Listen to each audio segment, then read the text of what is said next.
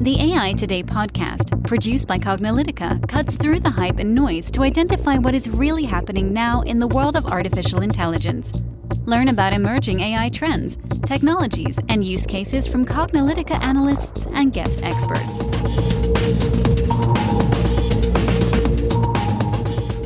Hello, and welcome to the A I Today podcast. I'm your host, Kathleen Walch. And I'm your host, Ronald Schmelzer, and we're continuing along here on our A I glossary series, where we spend an A I Today episode defining an important term that you should know in A I, machine learning, and big data. And the reason why I say you should know it is because you may not be a data scientist, you may not be a machine learning engineer, you may not be anyone in that pipeline, data engineering, or whatever you may be responsible for, or maybe you are. And we need a common language. We need common terminology. A lot of these terms are very well defined. There are some terms that are not very well defined. Um, and some of these definitions may have very mathematical or very uh, statistical, technical explanations that do make them a little hard to understand. Or sometimes they use words that are just like, why do they use this term? You know, historical reasons, whatever. There's lots of reasons why. But um, it's really important for you to understand it. That's why we're doing this glossary series. We do have a an online version of this glossary at the Cognilytica site at C O G N I L Y T I C A dot com. Go there, take a look at it. You can peruse through it. But, you know, sometimes it's helpful to have someone explain it to you and walk it through it um, at that high level, the level at which you would need to understand it to have a conversation. Now, at the level you need to implement it, that's a whole other thing. And of course, even knowing how to implement and what things, that doesn't mean you're going to be uh, successful. That you need best practices. And well, we get into that as well. Exactly. So on some podcasts, we go over just one term. On other podcasts, we go over a grouping of terms that, you know, you know, we think fit nicely together and present well so that you get a better understanding of how these A I, machine learning, and big data terms are related. So on today's podcast, we're going to be going over random forests and boosted trees. On a previous podcast, we went over what is a decision tree, so I encourage you to listen to that if you haven't done so already.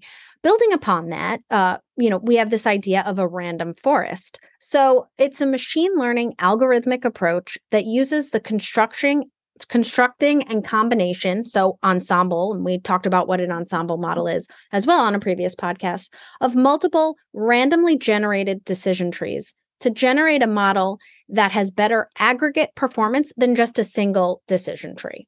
So when you create multiple trees, then now we can average or ensemble the results. So again, if we have just one decision tree, that gives us just one example. But if we have, uh, you know, more than one, then again, we can t- we can take the results of all of that.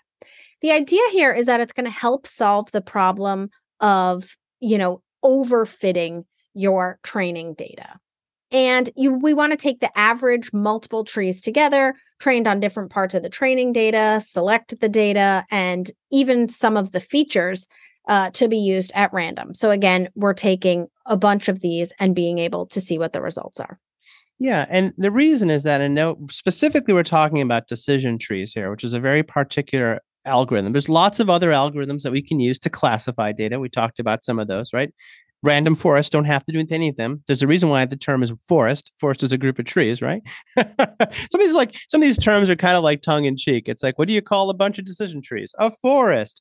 What, how about if I create them randomly? A random forest. Now, the thing about that is that uh, you know, creating them randomly might give you sort of good uh, performance kind of in general, but there, there might be a better approach than just randomly generating trees, right? Now we're generating it from the same training data. It's just that we're deciding how the tree branches, maybe the decision factors by which the, the tree branches, or as Kathleen even mentioned, maybe even some of the features. If I have lots and lots of dimensions, let's say I have a big data table, it's got like twelve different columns that describes the same data and from all these different dimensions, maybe the decision trees can can pick and prioritize different of those columns and say, well, maybe the age is the most important. Well, no, maybe the income is the most important. And then, you know, things like that.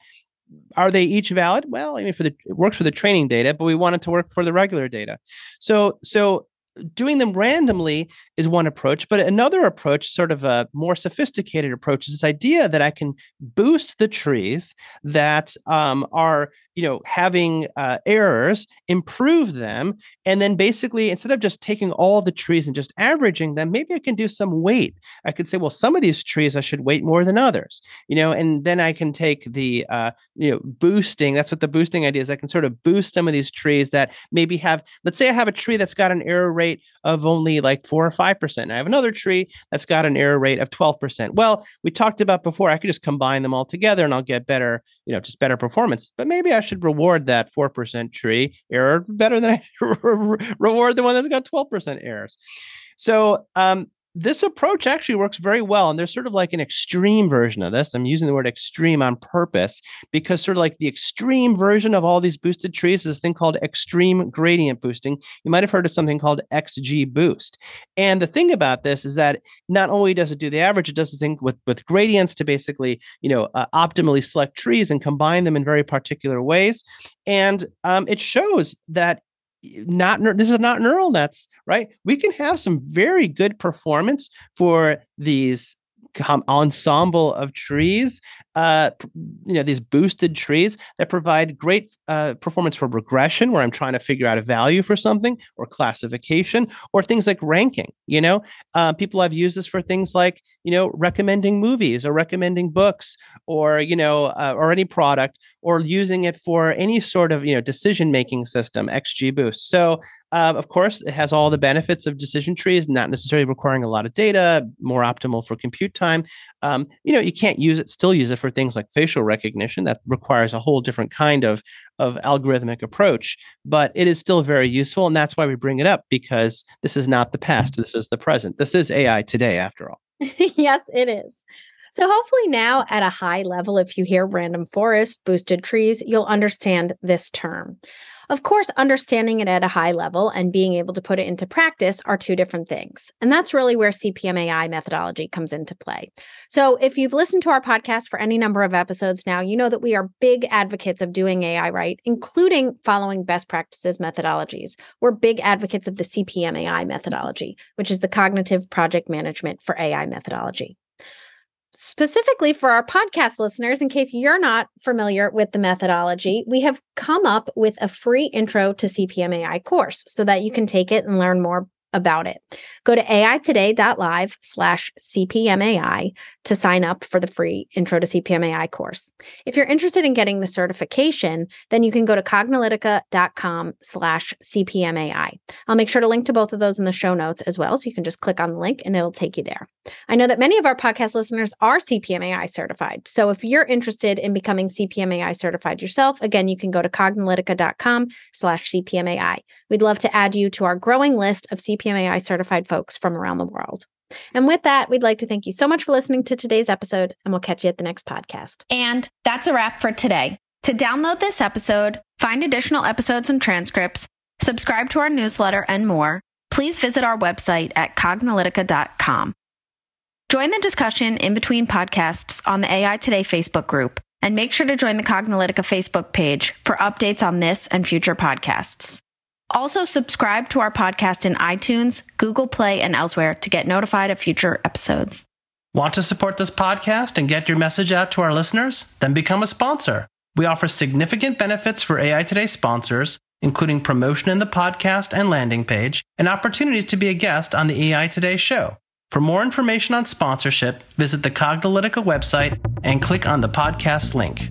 This sound recording and its contents is copyright by Cognilytica, all rights reserved. Music by Matsu Gravas. As always, thanks for listening to A I Today, and we'll catch you at the next podcast.